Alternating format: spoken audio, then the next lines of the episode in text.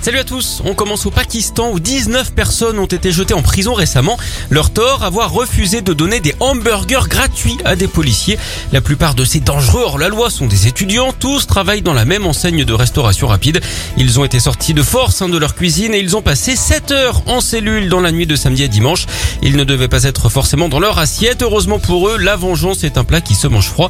L'affaire a déclenché un tollé. Neuf policiers ont finalement été suspendus dans ce pays où les forces de l'ordre sont souvent soupçonnés de corruption. Reste à savoir désormais à quelle sauce ils seront mangés. On enchaîne au Japon où trois étudiants ont eu une brillante idée alors que la plupart des pays commencent à se déconfiner et réfléchissent à supprimer le port du masque en extérieur. Eux ont décidé de joindre l'utile à l'agréable. Ils ont inventé le premier masque de protection comestible. Ils l'ont fait en pain melon. C'est une spécialité locale à mi-chemin entre la brioche et le cookie et qui peut être aromatisé à ce que vous voulez. Le plus étonnant, c'est qu'il serait fiable. Il a passé tous les tests au la main. Ça devrait plaire à beaucoup de monde en tout cas. Hein. Les comme Raphaël Ladal, les chanteurs comme Soprano ou les acteurs. On pense notamment à James Dean ou à Sophie Morceau.